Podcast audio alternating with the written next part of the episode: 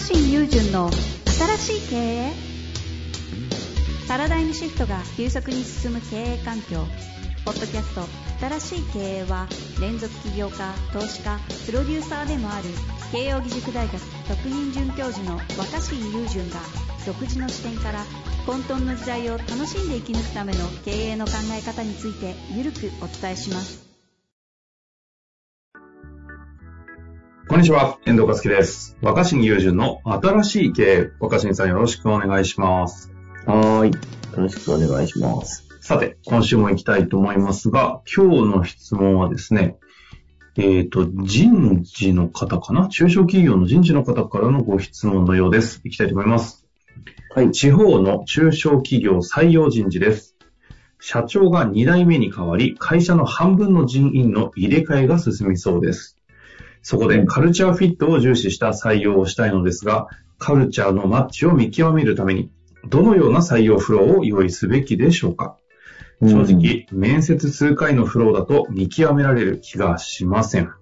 よろしくお願いいたします。うん。なるほど。カルチャーフィットね。ですね、社長が、あれですね、事業承継なんですですかね、2代目に変わって。うん。承継で入れ替え半分ってまたなかなかドラスティックですけど、まあそんな内容のようです。ほうほうほうまあでも自分の会社にちゃんと作り直そうというか作り変えようとしてるってことなんですかね。ですかね。うん。うん。カルチャーに関しては得意そうだななんてちょっと勝手に思ってるんですけど。まあ得意っていうか、まあ確かにその組織における文化って何みたいなのは、僕のすごいうん大きな関心の一つだし、うんうん。今までも、まあ、組織文化をどう作っていくかみたいなのは、あの、まあ、僕はこれコミュニケーションの問題だと思っているので、文化っていうのは。はいはいうん、だから、いろいろな、実は会社はお手伝いしてきたし、今もお手伝いしてるんですけど、うんうんうん。いや、コミュニケーションの問題だって言ったのは、何かっていうと、まあ、文化って突然発生しないじゃないですか。そうですね。確かに。明日すぐ生まれるようなもんではないですもんね。うん。だし、その文化を、文化というものだけを取り出してうんうん。見ることも難しいと思うんですよ。ああ。うん。だって、なんだ？いや、その、いろんな国の指定の重要文化財とか言うから、なんかその文化財があるからさ、そうなんて言うんだろうね。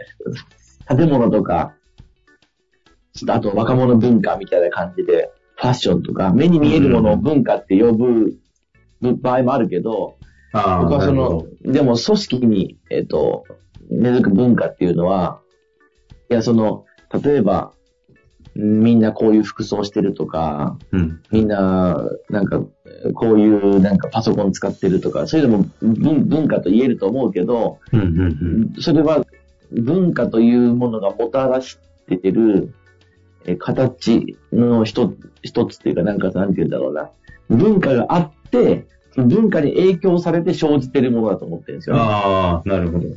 うん。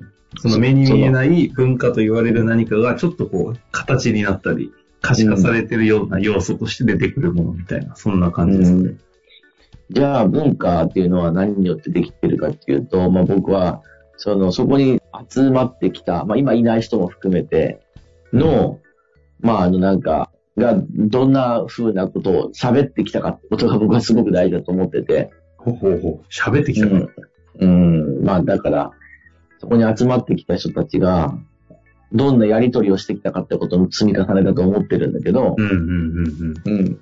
なので、あの、カルチャーフィットって確認するときに、その、これを、これがうちの文化なんです、みたいなことを、まあ、例えばパンフレットとかにまとめてパッて見せれてどうですか？合いますか？合いませんか？って、できたらいいんだと思うんだけど、その、それはなんかその、言ってみたら、シシンデレラのなんか靴のサイズ確認するような作業ができれば一番いいわけじゃん。フィット、確かにね。フィット、はい。うん、フィットっていうぐらいだから、あの、フィットするかどうかっていうと、僕らのところで一番身近な問題って靴のサイズだよね。もう合わなかったら、うんだって0.5でもずれてたらもう履けないじゃん、靴って。なんか、うん痛くなったり、はいはい。足ずブカブカ、るしてね。うん、ブカブカだったりとかしているので、だから、フィットっていうと、そのなんかサイズがぴったりはまるかどうかっていうふうに考えがちなんだけど、僕はその文化っていうのは、靴のサイズ確認するみたいな形みたいなのを用意して、合いますか合いませんかっていう質問は無理だと思ってるんですよね。ほうほうほうほう。うん。で、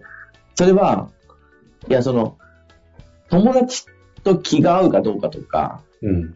まあ結婚相手みたいなものを探すかどうかの時にも似てるじゃないだってそのさ、お互いフィットするかどうかって、まあいろんいろんなことはあるけど、これが僕のライフスタイルですとか、好みですとかっていう型型を相手に提示して、うん試してみてくださいって言って、あ、ぴったりみたいな。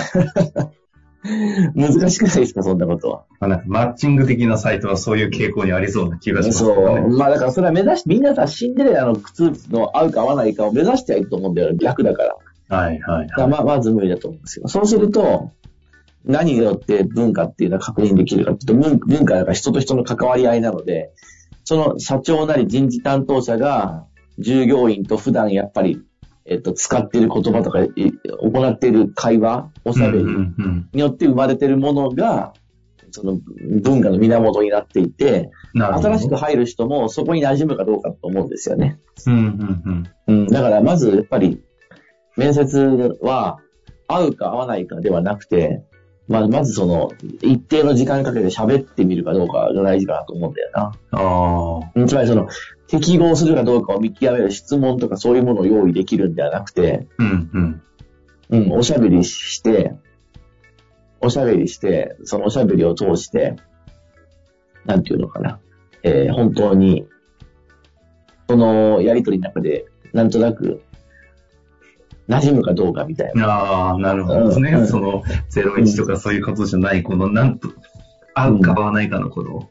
うん。で、うん。それで、そのおしゃべりするときに、会話をする、おしゃべりする上での、その、おしゃべりが馴染むかどうかっていうことは、普通に喋ってても難しいじゃん。とはいえ、そんな喋って馴染んだか馴染まないかって。はいはいはいはい。うん。だから、僕がすごく大事にしてるのは、うん。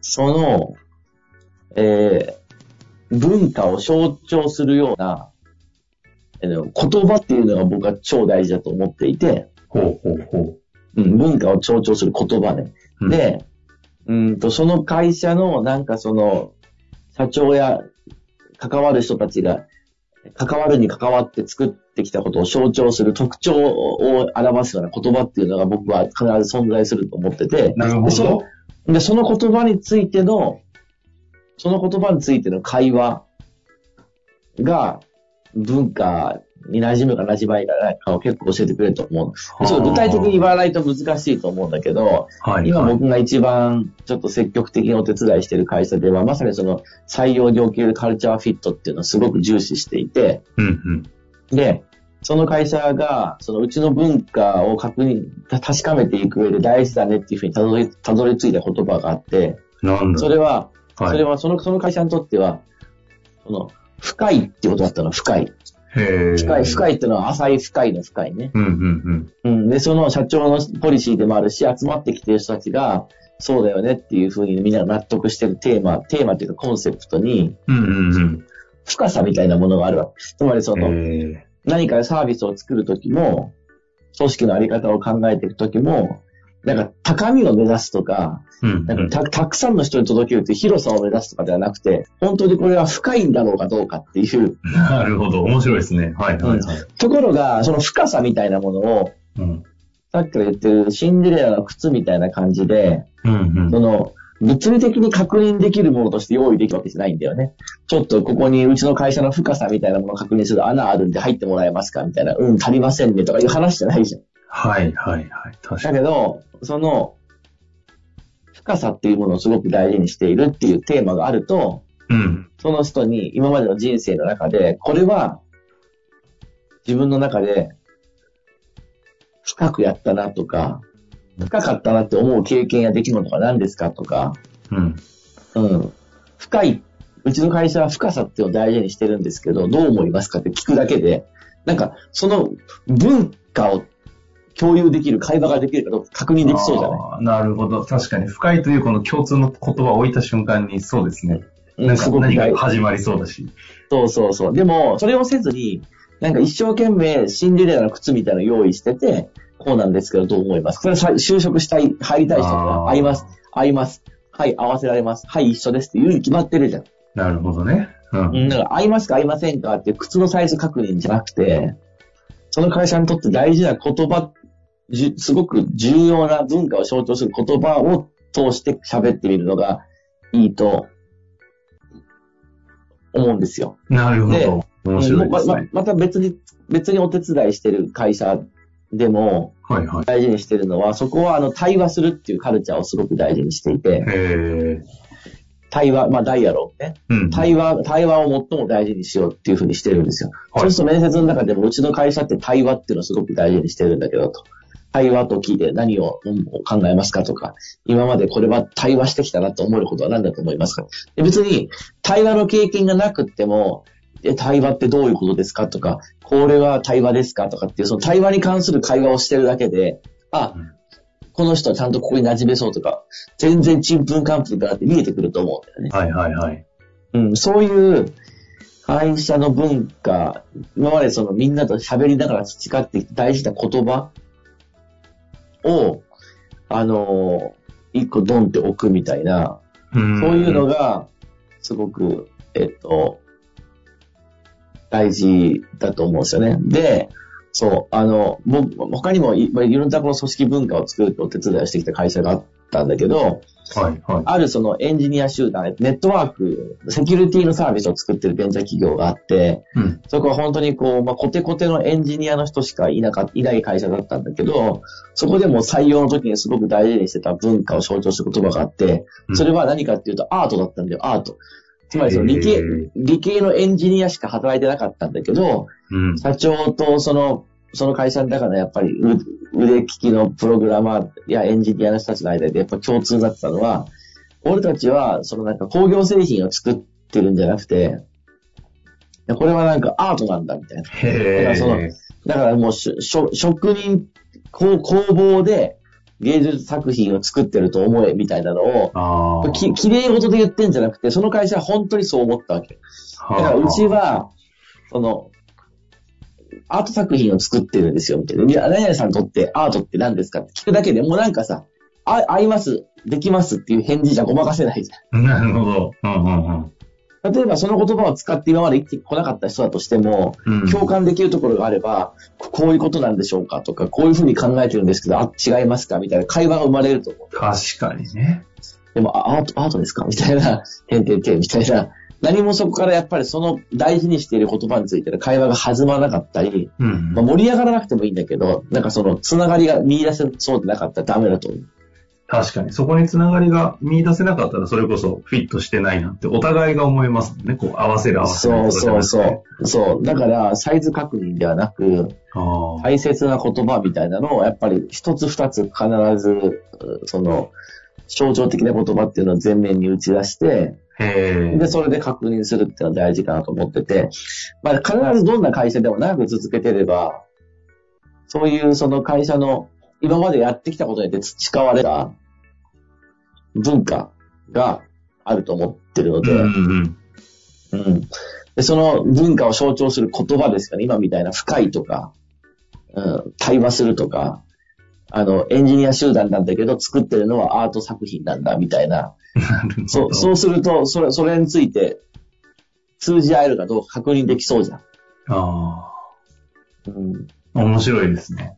これ、このテーマ、いくらでもちょっと話、ずっと聞きたいんですけど、うんあの、ちなみに、この、言葉を紡いでいく、この、あんまりノウハウの話を聞きたいわけではないんですが、うん。なんか、それこそおしゃべりしながら、こう、ふとした時に全員が、こう、心に響くというか、あ、それ大事だねって共感し合えるような、こう、言葉がこう、じ自然にというか、こう、生まれてくる感じなんですか？その深いとか、対話とかい。や、でもまあ、それはだから、そうだね、社長がよく使うし、みんなも納得してるものでもいいと思うし、例えば今まで僕が話してきた事例で言うと、じゃあ、あの、ほら、市役所の JK 化とかだったら何かっていうと、実はその別に JK とか市役所っていうことがテーマじゃなくて、あれは、あの、ゆるいだったんですよ。だからゆるい。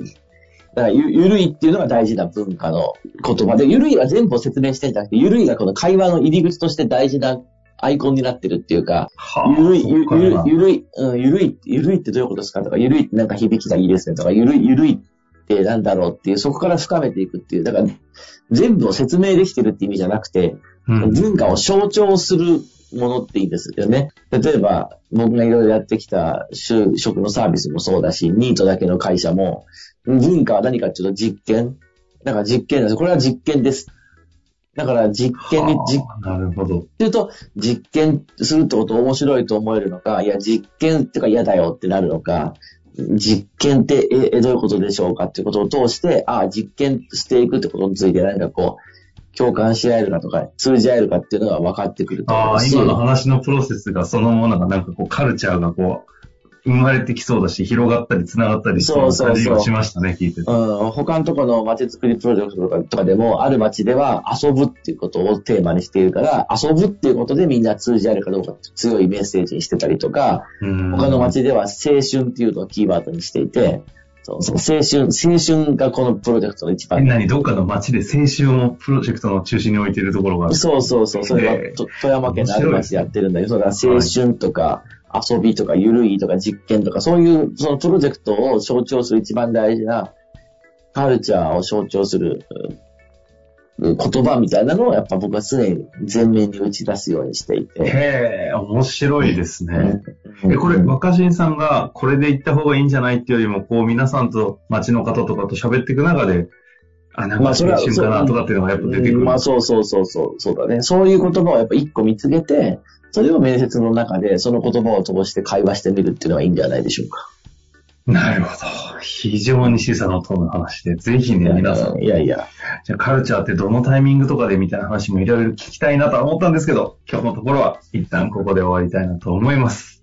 はい青路さん、ありがとうございました。ありがとうございます。本日の番組はいかがでしたか？番組では若新雄純への質問を受け付けておりますウェブ検索で「若新雄純」と入力し検索結果に出てくるオフィシャルサイト「若新ワールド」にアクセス。その中のポッドキャストのバナーから質問ホームにご入力ください。